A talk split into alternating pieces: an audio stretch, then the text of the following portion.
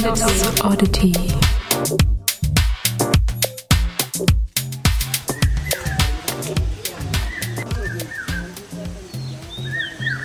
Hallo liebe Zuhörerinnen und Zuhörer, willkommen bei einer neuen Folge von Space Oddity.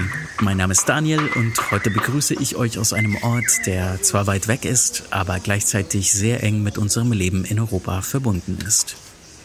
Wenn ihr dieser Klangkulisse lauscht, wo würdet ihr denn tippen, dass wir gerade sind? Ich mache es kurz und verrate es euch. Wir haben den europäischen Kontinent verlassen, vielleicht Richtung Osten, aber vielleicht auch Richtung Westen. Denn so ähnlich könnte es an einem bestimmten Ort in Mittelamerika klingen.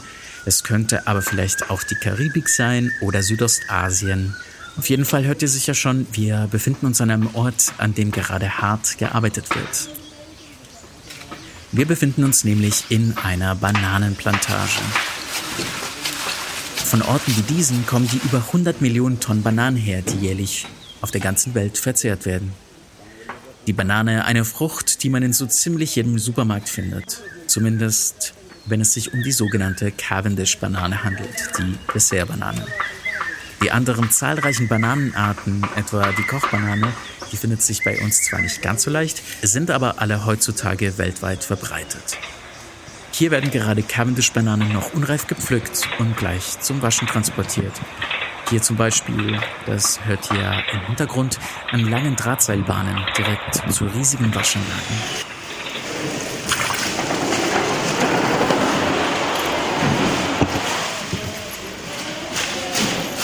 Von da aus werden sie noch am selben Tag verpackt und an den Hafen gebracht und dann in speziellen Containern auf einem Kühlschiff transportiert.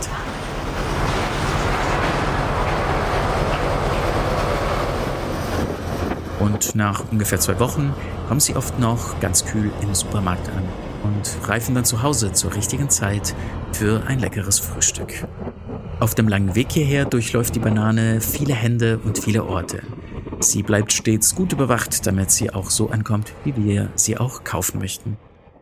Und über diese Orte, über die langen Wege und Bahnen des Welthandels, aber auch über die Orte, an denen wir einkaufen gehen, werden wir heute sprechen. Und zwar mit Julia und Linda, zwei Forscherinnen aus unserem Sonderforschungsbereich.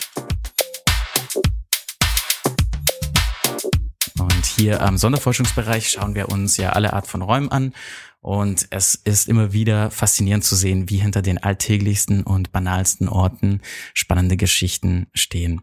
Und in dieser Folge sprechen wir die Forschung aus unserem Teilprojekt A03 Waren und Wissen an und äh, haben heute Linda Hering und Julia Fülling zu Gast. Herzlich willkommen, ihr beiden. Mögt ihr euch vielleicht kurz vorstellen? Ja, hallo, ich bin Julia. Ich habe Geografie studiert an der Ruhr-Uni in Bochum und an der Freien Universität in Berlin und habe mich da schon relativ früh interessiert für wirtschaftsgeografische Zusammenhänge, für Wertschöpfungsketten, für die Fragen, wo kommen eigentlich die Waren her, die wir im Supermarkt äh, erwerben können? Und bin von da aus auch zum Thema Konsum gekommen äh, und habe mich diesem Thema auch hier am äh, Sonderforschungsbereich in meiner Dissertation gewidmet im Projekt A03 und habe äh, mir da angeschaut, welche Bedeutung Herkunftsangaben von frischem Obst und Gemüse für KonsumentInnen haben und welche Bedeutung die äh, Wissen und Nichtwissen über die Warenketten für Konsumentinnen haben. Ja, hallo und ähm, ich bin Linda. Ich habe äh, hier an der TU Berlin Soziologie, Technik wissenschaftlicher Richtung studiert. Und ähm, im Studium war das Thema Ernährung nicht so präsent. Ich habe mich aber privat damit beschäftigt ähm, so, welche Bedeutung hat Ernährung für die Gesellschaft, aber auch für den Klimaschutz. Äh, und das war für mich ganz toll, wo ich dann mitbekommen habe, dass es auch im Sonderforschungsbereich ein Projekt ähm, geben soll, was sich eben mit Ernährung beschäftigt. Also ich hatte dann sozusagen die Chance genutzt, meine privaten Interessen auch im, im Arbeitskontext nachzugehen. Und in meiner Dissertation habe ich mich insbesondere damit beschäftigt, ähm, wie der Handel von Obst und Gemüse vonstatten geht, also die Händlerperspektive eingenommen und mir angeschaut, ähm, welche Rolle so auch Technologien und Standards äh, beim Lebensmitteleinzelhandel äh, spielen. Und da gibt's dann sozusagen auch wieder die Brücke zum Studium eben zur äh, Soziologie, Technik, wissenschaftlicher Richtung, die sich ja eben auch damit auseinandersetzt, wie ähm, Gesellschaften und Techniken, welche Wechselwirkungen es da gibt. Okay, vielen Dank. Äh, ich freue mich vor allem, dass wir das äh, heute geschafft haben, nach ja einem Jahr Planung für diese Folge. Jetzt, wo wir uns gewissermaßen kennengelernt haben, erzählt doch mal vielleicht unseren Hörern, wie ähm, ihr überhaupt auf das Thema gestoßen seid, von dem wir heute gesprochen haben. Es klang ja schon ein bisschen an, ihr habtet persönliche Interessen oder ähm, es gab auch schon ähm, Schnittpunkte mit dem Studium, aber wie kam es denn dazu, dass ihr letztendlich zu wahren Wissen und äh, ja, äh, Gemüse, könnte man sagen, äh, forscht. Also generell ist ja äh, Ernährung ein sehr spannendes Thema, also vor allen Dingen auch für die Soziologie, weil es ja nicht nur darum geht, ähm, dass wir essen müssen, um wichtige Körperfunktionen ähm, am Laufen zu halten, sondern hat ja Essen und Ernährung haben ja auch ganz viele soziale Funktionen. Also wenn es darum geht, Gemeinschaften auszubilden, so eine Tischgemeinschaft oder sich eben auch bewusst oder unbewusst von anderen abzugrenzen, äh, und teilweise eben auch Protest auszudrücken, wenn man jetzt beispielsweise so an so die Essensverweigerung denkt, um dann eben damit auch zu so ein, vielleicht so eine politische Bewegung auszudrücken. Und was natürlich besonders spannend ist, dass auch ähm, so Prozesse, die im Rahmen der Globalisierung ablaufen und äh, soziale Ungleichheitsmechanismen eben auch über weltweite Handelsbeziehungen nachvollziehbar werden. Und man kann eben ganz viel darüber lernen, welche Auswirkungen der Konsum hierzulande auf andere Orte auf der ganzen Welt haben kann. Also hinsichtlich auch, ähm, welche Umweltprobleme sich ergeben, wenn wir hierzulande Obst und Gemüse in den Mengen und im ganzen Jahr immer konsumieren möchten. Genau, gewissermaßen die Tomate auch im, im tiefsten Winter haben. Ganz genau. genau. Und was vielleicht noch äh, ganz spannend ist äh, am Thema Konsum, gerade auch von so einem alltäglichen Produkt wie Obst und Gemüse oder Lebensmitteln ganz allgemein, ist, dass sich eben über den Konsum das Persönliche und das Politische halt sehr stark verbinden. Gerade heute, wo auch ähm, viele Menschen versuchen, aus politischen oder aus ökologischen Gründen auf bestimmte Produkte zu verzichten oder gezielt bestimmte Produkte kaufen. Und dadurch verbindet sich eben auch, und darum, da kommt dann eben auch die Raumperspektive rein, das Lokale mit dem Globalen und das ist eben auch eine Perspektive, die wir sehr spannend fanden, weswegen sich dieses Thema angeboten hat. Also ich finde das auf jeden Fall unglaublich, wie eigentlich hinter dem Akt des Konsums oder einfach etwas Obst oder Gemüse zu erwerben sehr viel dahinter steckt. Ne? Ihr habt es ja angesprochen, von sozialer Ungleichheit über internationale Logistikketten, Handelsbeziehungen und den Realitäten im in der Ferne und der Realität hier in Europa. Aber ich wollte euch zuerst fragen, wie tatsächlich euer Forschungsalltag so aussieht. Ähm, wie sammelt ihr die Daten? Wie nähert ihr euch dem Thema? Ist das ähm, eine sehr theoretische Sache oder steht ihr tatsächlich auch äh, stundenlang im Supermarkt, um eure Daten zu erheben? Also begonnen haben äh, Linda und ich zu Beginn des Projektes erstmal damit, dass wir quasi Ortsbegehungen gemacht haben. Wir sind also in verschiedene Quartiere in Berlin gefahren, haben uns da den Lebensmitteleinzelhandel angeschaut, haben uns erstmal auch die Architektur des Lebensmitteleinzelhandels angeschaut. Wie sind die eigentlich die Geschäfte in die bestehende Architektur eingepasst oder steht der Lebensmitteleinzelhandel beispielsweise auch frei? Haben auch Fotos gemacht, ähm, sowohl von den Gebäuden und dann schließlich auch in den Geschäften des Lebensmittelhandels drin, haben uns die Auslagen angeschaut, haben uns geguckt, wie ist die Breite und die Tiefe des Sortiments, haben auch tatsächlich relativ viel Zeit in den Geschäften des Lebensmitteleinzelhandels zugebracht und ähm, haben auch ähm, eine Kartierung gemacht, wir haben Sortimentserhebungen gemacht und ähm, ich war dann auch zusammen mit meinen InterviewpartnerInnen, also den KonsumentInnen, zusammen einkaufen. Das heißt, auch da wieder viel im Supermarkt äh, Zeit zugebracht. Und Linda hat auch noch Interviews mit HändlerInnen geführt. Genau, wir haben ähm, Interviews mit äh, Supermarktleitern geführt, um dann eben auch noch mal so ein bisschen in die Kette zu schauen, haben wir auch noch mal mit anderen Experten gesprochen, die zum Beispiel beim ähm, Lebensmitteleinzelhandel Handelsverband äh, tätig sind. Oder ähm, was ich auch sehr sehr spannend fand, war ähm, wir haben eine internationale Messe, die Food Logistica besucht, wo man im Prinzip ganz unterschiedliche Akteure vom landwirtschaftlichen äh, Gärtner über ein Handelsunternehmen, äh, Logistikanbieter, Saatguthersteller, äh, also die ganze Breite, die so in so einer Warenkette eigentlich vertreten ist, die kommen da zusammen. Und das fand ich auch sehr spannend, da einfach mal vor Ort mit dabei zu sein, zu beobachten, wie die so miteinander interagieren, was da so die Themen sind. Äh, ja, und da habe ich auch ein paar Leute einfach, äh, ja, habe ich denen meine Fragen gestellt und auch ganz viel erfahren und auch Fotos gemacht und so. Also es war auch äh, ganz äh, fruchtvoll, sich das mal anzuschauen. Wie kann man sich das vorstellen? Weil als Konsument oder Konsumentin trifft man ja eigentlich nur auf den Einzel, also den, den, den Supermarkt. Ähm, was dahinter steckt an Handelsbeziehungen und so ist ja erstmal nicht zugänglich. Ist das auch eine verschworene Gemeinschaft? War es denn schwer für euch, an diese ja ähm, eher unsichtbaren Akteure zu kommen? Na, ich glaube, wenn man weiß, dass man zum Beispiel auf so einer Messe Kontakte bekommen kann, ist es möglich, auf jeden Fall in Kontakt zu treten. Aber es bedarf natürlich einen besonderen Zeitaufwand. Man muss recherchieren. Die Leute, die dann da vor Ort sind, äh, sind natürlich äh, da, um Business-Kooperation voranzutreiben. Das heißt, die nehmen sich jetzt natürlich für so eine kleine Wissenschaftlerin nicht fünf Stunden lang Zeit, sondern ne, die haben dann ihre Termine und dann das eine Mal habe ich, glaube ich, auch mehrere Stunden gewartet, bis dann derjenige, mit dem ich dann Interview machen wollte, auch Zeit hatte, weil der dann eben auf der Messe rumgelaufen ist. Aber es ist möglich, aber für jemanden, der nun Konsument ist, äh, ist es schon schwierig, an die einzelnen Akteure ranzukommen und durchzublicken, wie viele Akteure da eigentlich beteiligt sind und welche Organisationen dahinter stehen und was es alles für Gesetze gibt, die dann eben auch beeinflussen, ähm, was der Händler eigentlich auch überhaupt anbieten kann.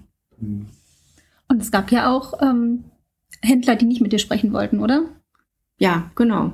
Also auch oder auch bei der Sortimentsangebotskartierung, äh, die wir gemacht haben, da gab es ja auch welche, die nicht mitmachen wollten. Könnte man sagen, dass äh, euer Thema, das äh, ja sehr viel mit äh, Einkaufen, mit Produkten, mit Konsum zu tun hat, ja eher ein wirtschaftliches Thema ist. Aber ja, eure Papers, die ihr dazu publiziert habt, wenn man die liest, sieht man ja eigentlich, dass man durch eine Tomate oder eine Banane ja viel über Räume und Orte lernen kann. Deswegen wollte ich euch einfach ja fragen, warum lohnt es sich äh, zum einen, sich als Soziologin oder als Geografin Gemüse zu widmen und inwiefern kann man das überhaupt räumlich denken oder mit Raum zusammendenken? Genau, also was man erstmal sagen kann, ist ja, dass über den Konsum nicht nur wirtschaftliche, sondern eben auch soziale Verbindungen entstehen zwischen KonsumentInnen, dem Handel und eben auch den Menschen, die die Produkte herstellen. Ähm, und das sind eben ja Verbindungen, die sich, wenn wir uns Obst und Gemüse anschauen, heute um den kompletten Globus gehen. Das heißt, wenn wir hier sagen wir, eine Banane kaufen, dann haben wir ja im Prinzip eine, eine Beziehung zu Menschen, die beispielsweise in Mittelamerika auf Plantagen diese Produkte angebaut haben. Ähm, und was eben auch passiert ist, dass diese Orte sich ja auch verändern durch die Konsumwünsche, die KonsumentInnen hier in Deutschland oder in Europa oder im globalen Norden ganz allgemein haben. Ähm, insofern, als dass natürlich die, die Plantagen, die Arbeitsweise und äh, schlussendlich dadurch eben auch die Landschaften und die Lebensweise dort sich verändern, infolgedessen, wie die Produkte hier aussehen sollen. Was wir auch in einem Paper nochmal besonders herausgearbeitet haben, dass ja bestimmte Orte äh, für den Handel und für die oder durch den Handel für die Konsumenten dann sehr sichtbar gemacht werden. Also zum Beispiel die Plantagen und dann sieht man dann tolle Bananenstauden und am besten noch Sandstrände. Und das ist ja so bestimmte Assoziationen, die da geweckt werden, ähm, die einkaufsanregend auch wirken sollen. Und man unterstützt dann vielleicht auch noch ähm, den lokalen Fußballverein durch den Kauf von den Fairtrade-Bananen. Äh, aber andere Seiten und andere Räume, zum Beispiel Logistikräume, werden eben eigentlich ausgeblendet und gar nicht sichtbar gemacht. Also das finde ich auch sehr spannend, so dieses, dieser Spiel damit, mit den Räumen, die sichtbar werden und die, die unsichtbar bleiben. Und was wir eben auch zeigen konnten, ist, dass ähm, Waren ähm, auch symbolisch aufgeladen werden, zum Beispiel durch bestimmte Assoziationen, die mit den Herkunftsorten verbunden sind. Also wie Linda gerade schon sagte, kann so eine Südfrucht wie eine Banane natürlich mit einer gewissen Exotik aufgeladen werden. Genauso sehen wir das ja aber auch bei regionalen Produkten, die dann was Heimisches, was Lokales, was Bodenständiges vielleicht oder so ein Flair von Nachhaltigkeit bekommen, eben über eine Ortszuschreibung, die dann mit bestimmten Bedeutungen aufgeladen wird. Ich muss auch sagen, ich habe eine lange Zeit in Mittelamerika gelebt und finde das tatsächlich immer sehr, sehr lustig, was, was man hier in Europa auf der Verpackung sieht oder was, wie ihr, wie ihr es schon sagtet, die Assoziationen, die hier geweckt werden. Tatsächlich sind das ja riesige Monokulturen meistens und wenn man ein bisschen in die Geschichte schaut, ähm, ist ja die Banane durchaus ähm, ein ja fast äh, blutiges Produkt, könnte man sagen. Ähm, das Wort Bananenrepublik kommt ja nicht von irgendwo her. Was für räumliche Veränderungen konntet ihr denn in eurer Forschung beobachten? Also zum Beispiel in den Anbauländern? Also was ich sehr spannend fand in der Forschung, was mir vorher auch nicht so bewusst war, dass äh, auch die beispielsweise sich die Äpfelbäume ja, äh, die Apfelbäume sich geändert haben. Es sind heutzutage in den, auf den Apfelbaumplantagen sind halt ganz, ganz kleine Apfelbäume, die möglichst schnell in den Ertrag kommen sollen, ganz viele Äpfel produzieren ähm, und dadurch dann eben auch äh, eine besondere Berechenbarkeit äh, nach sich ziehen. Es ist aber auch so, dass die dann halt so instabil sind, dass die dann auch vielfach abgestützt werden müssen und man sich eigentlich dann so den Apfelanbau gar nicht mehr so vorstellt, wie es früher einmal war, ne, so große Apfelbäume, ähm, die dann auch äh, entsprechend Schatten werfen. Also das hat sich halt auch dahingehend verändert. Äh, oder eben auch, ähm, wenn man jetzt an den Anbau an Tomaten oder Gurken oder so denkt, das wird ja heutzutage vor allen Dingen in Gewächshäusern durchgeführt. Ähm, und das verändert natürlich auch generell so die Landschaft und ähm, die Techniken, die eigentlich eingesetzt werden, um Obst und Gemüse zu produzieren. Zu den Landschaften noch was zu ergänzen. Du hattest ja die Monokulturen schon ähm, erwähnt und wenn man sich eben mal Regionen, sei das in äh, Mittelamerika oder wir müssen auch gar nicht so weit weg, zum Beispiel auch in Südspanien anschaut, wo eben viele ähm, Lebensmittel, viel Obst und Gemüse für den europäischen Markt angebaut wird, dann sieht man eben auch, wie sehr diese Landschaften oder ganze Regionen eben von diesem Anbau geprägt sind und auch wirklich die Landschaften komplett überformt sind äh, und eben auch in die Ökosysteme eingegriffen wird. In Südspanien ähm, herrscht Wassermangel aufgrund äh, des großen Wasserbedarfs der Obst- und Gemüsesorten, die dort angebaut werden. Ähm, genau, und auf diese Art und Weise formt eben der Konsum, der hier stattfindet, Regionen, die unter Umständen weit, weit weg sind. Habt ihr denn herausgefunden, inwieweit sich der Konsum bei uns verändert durch Angebote, aber vielleicht auch durch so Sachen wie Labels, die eine gewisse Rückverfolgbarkeit ja versprechen? Also Veränderungen konnten wir jetzt in der kurzen Zeit nicht direkt beforschen, was man aber schon eben zeigen kann in Verbraucherinnenbefragungen der letzten Jahre, dass das Interesse an ähm, Bioprodukten oder eben auch der Absatz von Bioprodukten ähm, nimmt ja stark zu. Ähm, das Thema Regionalität wird immer wichtiger, weil eben KonsumentInnen versuchen, darüber einen nachhaltigen Konsum zu realisieren. Auch der Absatz von Fairtrade-Produkten nimmt zu. Das heißt, da ist schon ein großes Interesse oder eine stärkere Reflexion auch dieser ähm, Nebenfolgen des Konsums, den wir hier praktizieren. Und äh, das konnte ich auch in meinen Interviews ganz gut nachvollziehen. Also ich habe mit ähm, Personen aus ganz unterschiedlichen ähm, sozialen Milieus gesprochen, unterschiedlichen Alters, mit unterschiedlichen Familiensituationen und äh, dieses Bewusstsein oder auch die Sorge um die Folgen des Konsums, die konnte ich wirklich überall nachvollziehen und konnte mit all diesen Leuten über diese Themen sprechen und auch deren Versuche mit ihrem Konsum darauf irgendwie zu reagieren. Und zu den Siegeln lässt sich vielleicht noch ergänzen, dass die aber tatsächlich ähm, wahrgenommen werden, aber auch sehr viel für Verwirrung sorgen. Einfach dadurch, dass es so viele unterschiedliche Siegel gibt. Es gibt äh, staatliche oder staatlich gestützte Siegel wie das Biosiegel. Es gibt irgendwie private Siegel von den einzelnen Supermarktketten. Und ähm, da kann man wirklich sehen, dass viele Konsumentinnen an der Stelle auch einfach aussteigen und sagen, ich verstehe es nicht mehr und dann kaufe ich eben doch das günstige Produkt. Ja, heutzutage bekommt man ja ähm, vor allem bei Fairtrade-Produkten ja so, so, so eine Art äh, QR-Code, mit dem man ja nachschauen kann, zum Beispiel, wo der Thunfisch, äh, also in welcher Region der gefischt wurde oder jetzt hat das Böse gesagt, welchem indonesischen Bauern man gerade geholfen hat mit seinem Kauf. Inwiefern spielt die Digitalisierung eine Rolle bei diesen bei dieser Verfolgbarkeit, bei den Lieferketten oder vielleicht auch für, äh, für die Auswahl der Produkte, die wir heute kaufen. Meint ihr, die Lieferketten sind heute zum Beispiel durch die Digitalisierung sichtbarer oder unsichtbarer geworden? Ich würde sagen, ein bisschen von beidem ist der Fall. Ähm, also zum einen ist es ja so, dass der Großteil des Anbaus von Obst und Gemüse, das wir hier kaufen, heute nicht mehr in Deutschland stattfindet. Und ähm, wenn, dann ist es eben so, dass auch nur noch ein sehr kleiner Teil der Bevölkerung überhaupt in der Landwirtschaft arbeitet. Das heißt, gerade für städtische Bevölkerung ähm, ist eigentlich gar nicht mehr gut nachvollziehbar, wo und wie Lebensmittel angebaut werden. Im Prinzip ist nicht mehr dieses praktische oder selbst erfahrene Wissen über Obst und Gemüse oder Lebensmittel im Allgemeinen gibt. Und an der Stelle kann man natürlich sagen, dass äh, Digitalisierung ähm, oder auch Medien ganz allgemein auch ein Mehr an Wissen schaffen können. Insofern, dass sie ja auch sehr spezielle und zum Teil auch, wenn man jetzt an Dokumentationen denkt, auch oder Informationen, die man im Internet bekommen kann, auch sehr spezifisches Wissen zur Verfügung stellen.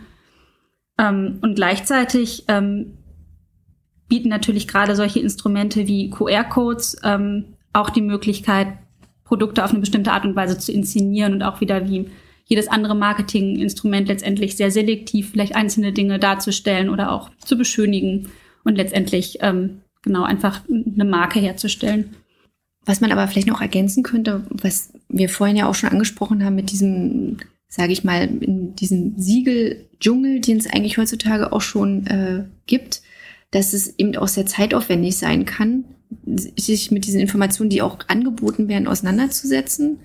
Ich meine, ich würde jetzt wahrscheinlich nicht bei jeder Banane den QR-Code nachverfolgen. Machen wahrscheinlich auch nicht wirklich so viele. Es hat, ist halt zeitaufwendig und man hat vielleicht auch gar nicht ähm, die Lust unbedingt, sich damit auseinanderzusetzen. Ähm, und da, dazu hat Julia auch ähm, Forschung ähm, betrieben und äh, das herausgearbeitet, dass es ja teilweise auch ähm, sinnvoll sein kann, sich mit bestimmten Wissensbeständen nicht auseinanderzusetzen, weil die einen ja auch das, den Appetit verderben könnten. Ihr sprecht ja in euren äh, Text oder in eurem Paper ja viel von transregionalem Konsum. Und da wollte ich einfach nochmal nachhaken, was sich hinter diesem Begriff verbirgt und ja, euch vielleicht ein bisschen provokant fragen, ob ihr heute überhaupt noch einfach in den Supermarkt gehen könnt und regional einkaufen könnt.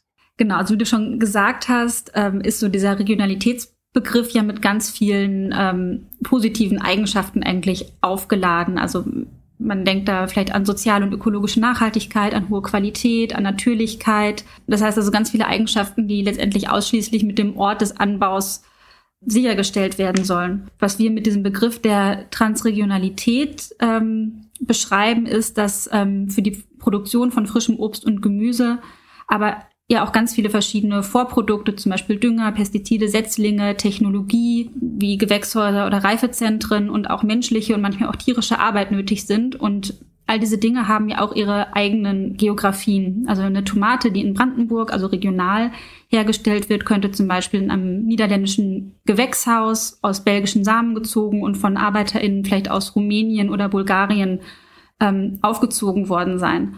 Und äh, damit wird natürlich diese ähm, regionale Identität von, einer, von einem Produkt irgendwie ad absurdum geführt, weil letztendlich wird deutlich, diese, diese Tomate besteht aus so viel mehr als nur der Frucht, die wir letztendlich kaufen.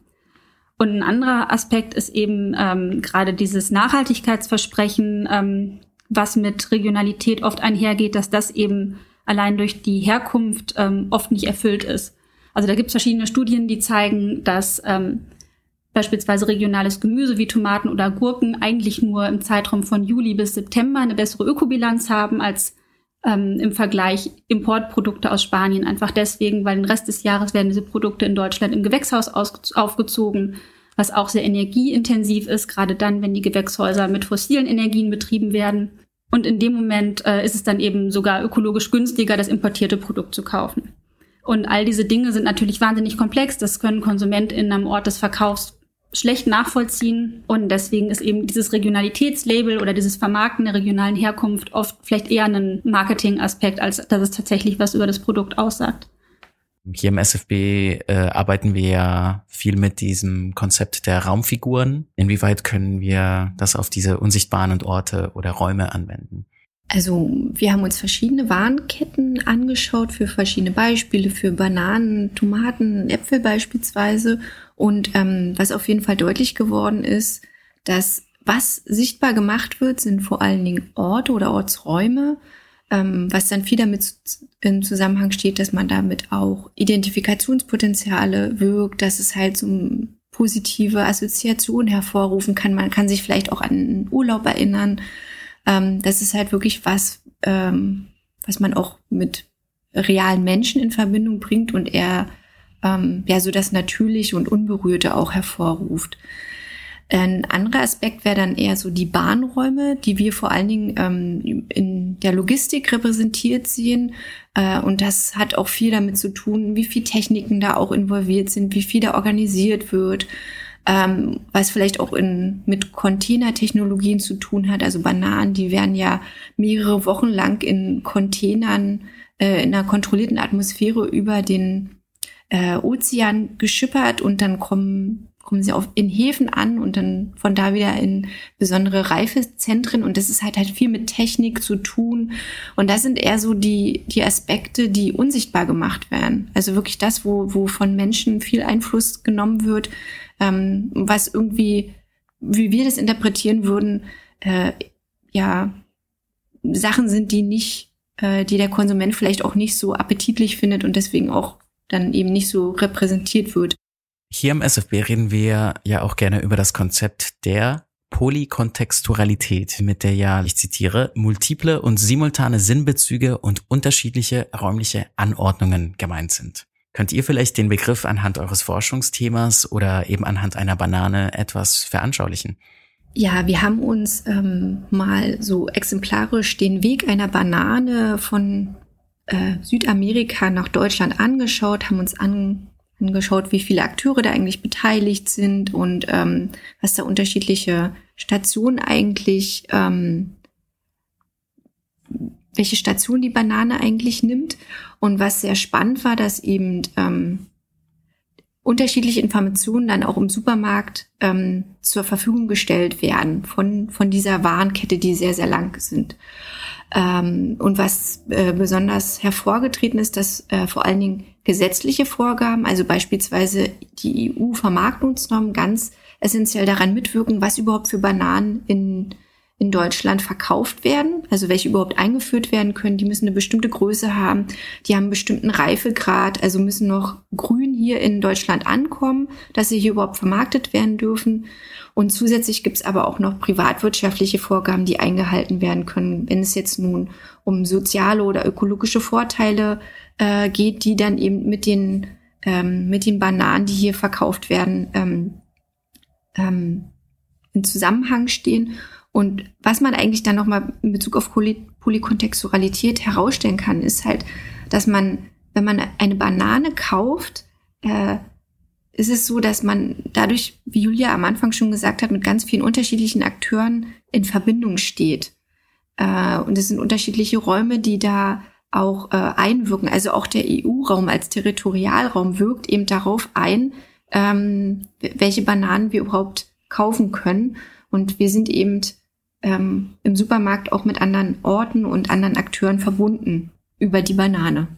Was man eben auch sehen kann, ist, dass KonsumentInnen diese verschiedenen Sinnbezüge eben auch aktiv herstellen, indem sie eben in dem Moment, wo sie am Ort des Verkaufs stehen, bei der Auswahl ihres Produktes eben vielleicht nicht nur ihr Zuhause, die Menschen, für die sie einkaufen, im Kopf haben, sondern eben gleichzeitig auch an ähm, möglicherweise die Produzenten, Produzentinnen im globalen Süden denken und denken, ah, jetzt kaufe ich eben dieses Fairtrade-Produkt. Das heißt, sie sind eben in ihrem Handeln nicht nur lokal, sondern eben auch ähm, stellen Bezüge her zu anderen Orten. Ich glaube, das lässt sich super gut auch mit einem äh, weiteren Begriff äh, verbinden, was ihr gerade gesagt habt, und nämlich den mit der Materialität. Weil ihr schreibt ja, und das kommt jetzt auch im, im Gespräch wieder heraus, dass so etwas wie eine regionale Tomate oder eine nachhaltige Banane ja eine spezifische Materialität hat. Das muss ja von diesen ganzen, dieses Objekt wird ja von dieser Konstellation an beteiligten Akteuren und Akteurinnen hergestellt letztendlich. Was äh, meint ihr konkret mit dieser spezifischen Materialität? Ist das vielleicht so etwas wie so der Fakt, dass die Banane, die wir kaufen, elf Zentimeter großes äh, Gelb ist und äh, eben nicht in grün oder fleckig oder falsch gekrümmt? Ja, genau, das ist genau das, was wir damit meinen. Also es ist, wie wir vorhin schon angedeutet haben, dass es unterschiedliche Anforderungen und Ansprüche gibt an die Banane oder an das Obst und Gemüse, was eben äh, verkauft werden kann. Da wirken, wirken Gesetze, ähm, politische Vorgaben, Regularien, aber auch Betrieb, äh, privatwirtschaftliche Vorgaben. Ähm, und ähm, das hat auch immer was damit zu tun, ähm, welche Eigenschaften dann die zum Beispiel auch die Tomaten haben. müssen, um hier verkauft werden zu können. Wenn man nämlich jetzt sich überlegt, es wird in, in Marokko oder Almeria werden Tomaten angebaut, dann müssen sie ja auch nach Berlin transportiert werden. Das heißt, sie sollten möglichst gut transport- und lagerfähig sein, weil sie ja einen bestimmten äh, Weg hinter sich bringen müssen. Und wenn sie dann hier matschig ankommen, dann würde sie auch keiner mehr kaufen. Das hat im Prinzip zur Folge, dass ähm, über alle Bereiche, also über alles Obst und alles Gemüse hinweg, ähm, bestimmte Sorten ausgewählt werden, die eben äh, Anforderungen des Handels und der Logistik auch entsprechen oder auch den politischen Vorgaben, die es halt gibt. Sie sollen halt besonders lagertransportfähig sein ähm, oder auch ähm, eben eine bestimmte Berechenbarkeit ähm, voraussetzen. Also dass man eben, dass wenn der landwirtschaftliche äh, Gärtner etwas anbaut, dass er auch weiß, wie viel kann er denn eigentlich an den Handel dann weitergeben. Also das ist so mit Berechenbarkeit gemeint. Und das sind halt, dadurch werden bestimmte Sorten ausgesucht und andere eben nicht.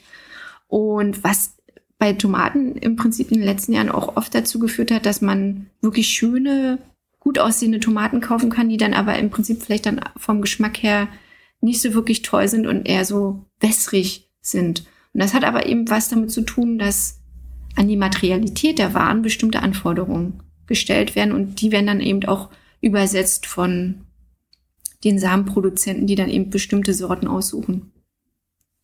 Habt ihr den Eindruck, dass diese Lieferketten oder diese ganzen Konstellationen sehr robust sind oder sind sie eher fragil? Also die Frage, wie robust eigentlich unsere Lieferketten, gerade auch Lebensmittellieferketten sind, hat sich ja zu Beginn der Corona-Pandemie gestellt ähm, als wir ja tatsächlich zum Teil leere Supermarktregale hatten und die Sorge bestand, dass ähm, vielleicht die Versorgung nicht sichergestellt ist.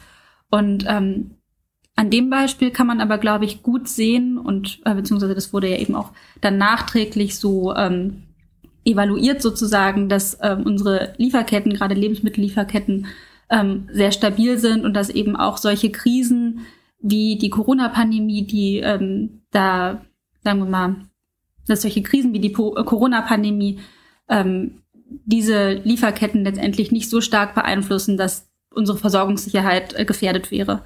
Was man aber generell sagen muss, da beschäftigt sich auch der Handel oder generell so die Ernährungsbranche ähm, sehr viel damit, dass der Klimawandel auf jeden Fall auch zu spüren ist. Und ähm, dass auch wenn die Lieferketten sehr robust sind momentan, sie auch jetzt schon daran forschen, inwiefern man auch äh, Produktionsorte in, in andere Lagen sozusagen verlagert.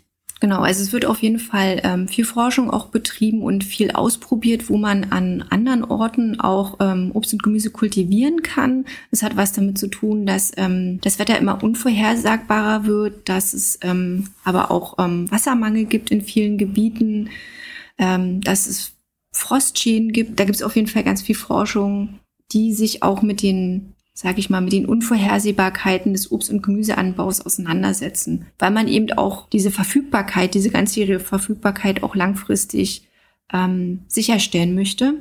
Das fängt auch schon bei den Saatproduzenten an, dass sie eben dann nach auch ganz viel Forschung betreiben, um besonders robuste Sorten zu generieren, zu kultivieren, die dann auch ähm, mit besonderer Hitze oder besonderer Trockenheit auch gut zurechtkommen.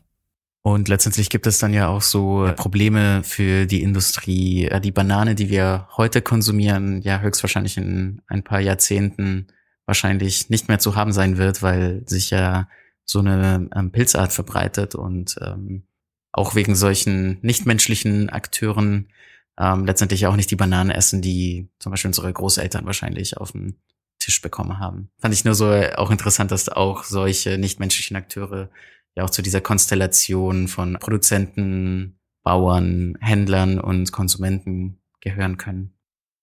Ja, das ähm, fand ich auf jeden Fall auch äh, mega spannend bei der Betrachtung vom Obst- und Gemüsehandel, weil damit habe ich mich auch in meiner Dissertation besonders auseinandergesetzt, dass eben auch die Obst und Gemüse äh, oder das Obst und Gemüse eben auch ähm, Akteure sind, die darauf wirken, wie Märkte überhaupt organisiert sind und wie Warenketten organisiert sind, weil der Mensch eben dann ganz viel organisieren muss und ganz viel Technik einsetzen muss, um eben ähm, das Obst, was ja auch so eine bestimmte Biografie hat, ne? also es wächst und äh, es gedeiht und es reift und irgendwann ist es dann aber schlecht. Und wenn, bevor es schlecht wird, sollte man es ja möglichst im Supermarkt zu kaufen bekommen in, in dem besten Reifegrad. Und man muss ganz viel Pflege auch äh, den Obst- und Gemüsesorten zukommen lassen. Und wie gesagt, äh, was auch ganz äh, wichtig ist, wo wir vorhin über die Tomaten gesprochen haben, es lässt sich halt nicht alles machen. Ne? Der Mensch kann nicht die wohlschmeckendste Tomate haben, die ähm, fünf Wochen lagerfähig ist und sich gut transportieren lässt, sondern dem sind eben auch Grenzen gesetzt. Und ähm, ja, das finde ich, das darf man immer nicht vergessen, dass eben auch dass es lebende Produkte auch sind, mit denen man dann sich beschäftigt und der Mensch eben versucht, sich da anzupassen und ähm, das Beste rauszuholen, aber sie eben auch widerständig sind. Fokussieren wir noch einmal die Orte in unserer Nähe, die Supermärkte. Also früher hatten wir ja zum Beispiel diese Tante Emma Läden. Heute ist ja jeder oder jeder mit äh, diesem Erlebnis-Supermarkt aufgewachsen. Aber wir haben ja auch drüber gesprochen, wie ähm, sich die Logistikketten und die ja auch das Bewusstsein der Konsumenten verändert hat. Äußert sich das denn schon irgendwie auf der räumlichen Ebene bei uns? Ähm, also was man ganz klar sagen kann, dass ähm, beim Obst- und Gemüsehandel sich in den letzten Jahren ja schon so nachhaltige Waren immer mehr durchsetzen. Also es gibt ein immer größeres Angebot an biologischen ähm, Fairtrade-Angeboten oder auch regionalen Angeboten. Ähm, das hat vielfach aber auch damit zu tun, dass es ein besonderer Wettbewerbsfaktor ist für den Handel. Es gibt ja auch generell sogar Bio-Supermärkte immer vermehrt, die sich auch etabliert haben. Was man aber sagen kann, dass es vor allen Dingen ähm, auch in Großstädten der Fall ist, dass man dann große Auswahl auch an unterschiedlichen Angeboten hat und sich das im, im ländlichen Raum auch ähm, sehr unterscheiden kann und ähm, teilweise dann auch nicht wirklich alles in den Qualitäten, wie sich vielleicht die Konsumenten dass sich das wünschen würden, auch zu haben ist. Und was man sich auf jeden Fall auch immer noch äh, fragen sollte bei den Angeboten, wo wir auch drüber gesprochen haben, dass so bestimmte Sachen, wenn man danach fragt, wo kommt was her und hat, ist das dann nachhaltig, dass es manchmal gar nicht so einfach äh, zu beantworten ist. Ne? Und auch die Frage, dass man sozusagen dass es schön ist für uns Konsumentinnen hier in, in Deutschland, dass wir das ganze Jahr über frisches Obst und Gemüse konsumieren können. Eigentlich auch alle Sorten, die man sich so vorstellen kann. Ähm, dass das aber auch eben vielleicht nicht so nachhaltig ist, wenn man äh, im Winter Bio-Himbeeren einkauft. Und das sind halt auch immer so Aspekte. Ähm, einerseits ist es schön und trägt auch zu einer guten Gesundheit und zu einem guten Nährstoffzufuhr aber ähm, es hat halt eben andere Auswirkungen auf zum Beispiel den Wasserverbrauch in Marokko. Zum Abschluss des Gesprächs wollte ich nochmal einen Blick in die Zukunft werfen, denn der Sonderforschungsbereich hat sich ja erfolgreich für eine zweite Förderphase beworben. Das bedeutet, dass auch die Teilprojekte wie eures in eine zweite Runde kommen. Was für Pläne habt ihr noch für das Projekt, beziehungsweise wo geht denn die Reise jetzt für euch hin? Ja, unser Projekt geht in die zweite Runde und was wir machen werden, wir werden uns, äh, nachdem wir in der ersten Phase vor allen Dingen uns Berlin und Deutschland angeschaut haben, jetzt äh, in andere Kontexte gehen, uns andere Länder anschauen oder andere Städte besser gesagt. Wir werden einmal nach äh, Kenia gehen und uns in Nairobi den Lebensmitteleinzelhandel und den Konsum von Obst und Gemüse anschauen und das gleiche dann nochmal ähm, in Singapur durchführen und dann schauen, was wir sozusagen aus diesem Vergleich äh, mitnehmen können und noch mehr lernen können darüber, wie Obst und Gemüse eingekauft und verkauft wird. Okay, Julia, Linda, ich danke euch ganz herzlich für das Gespräch und für eure Zeit. Ja, vielen Dank. Ja, ich danke auch.